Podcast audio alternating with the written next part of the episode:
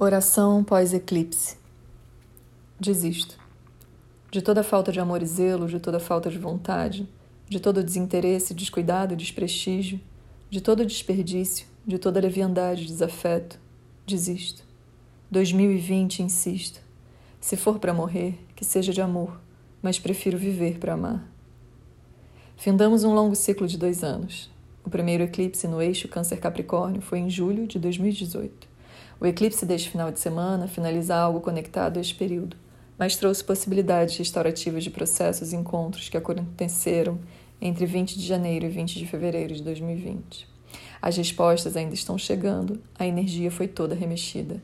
A partir de 12 de julho, quando Mercúrio estiver direto, tudo vai clarear.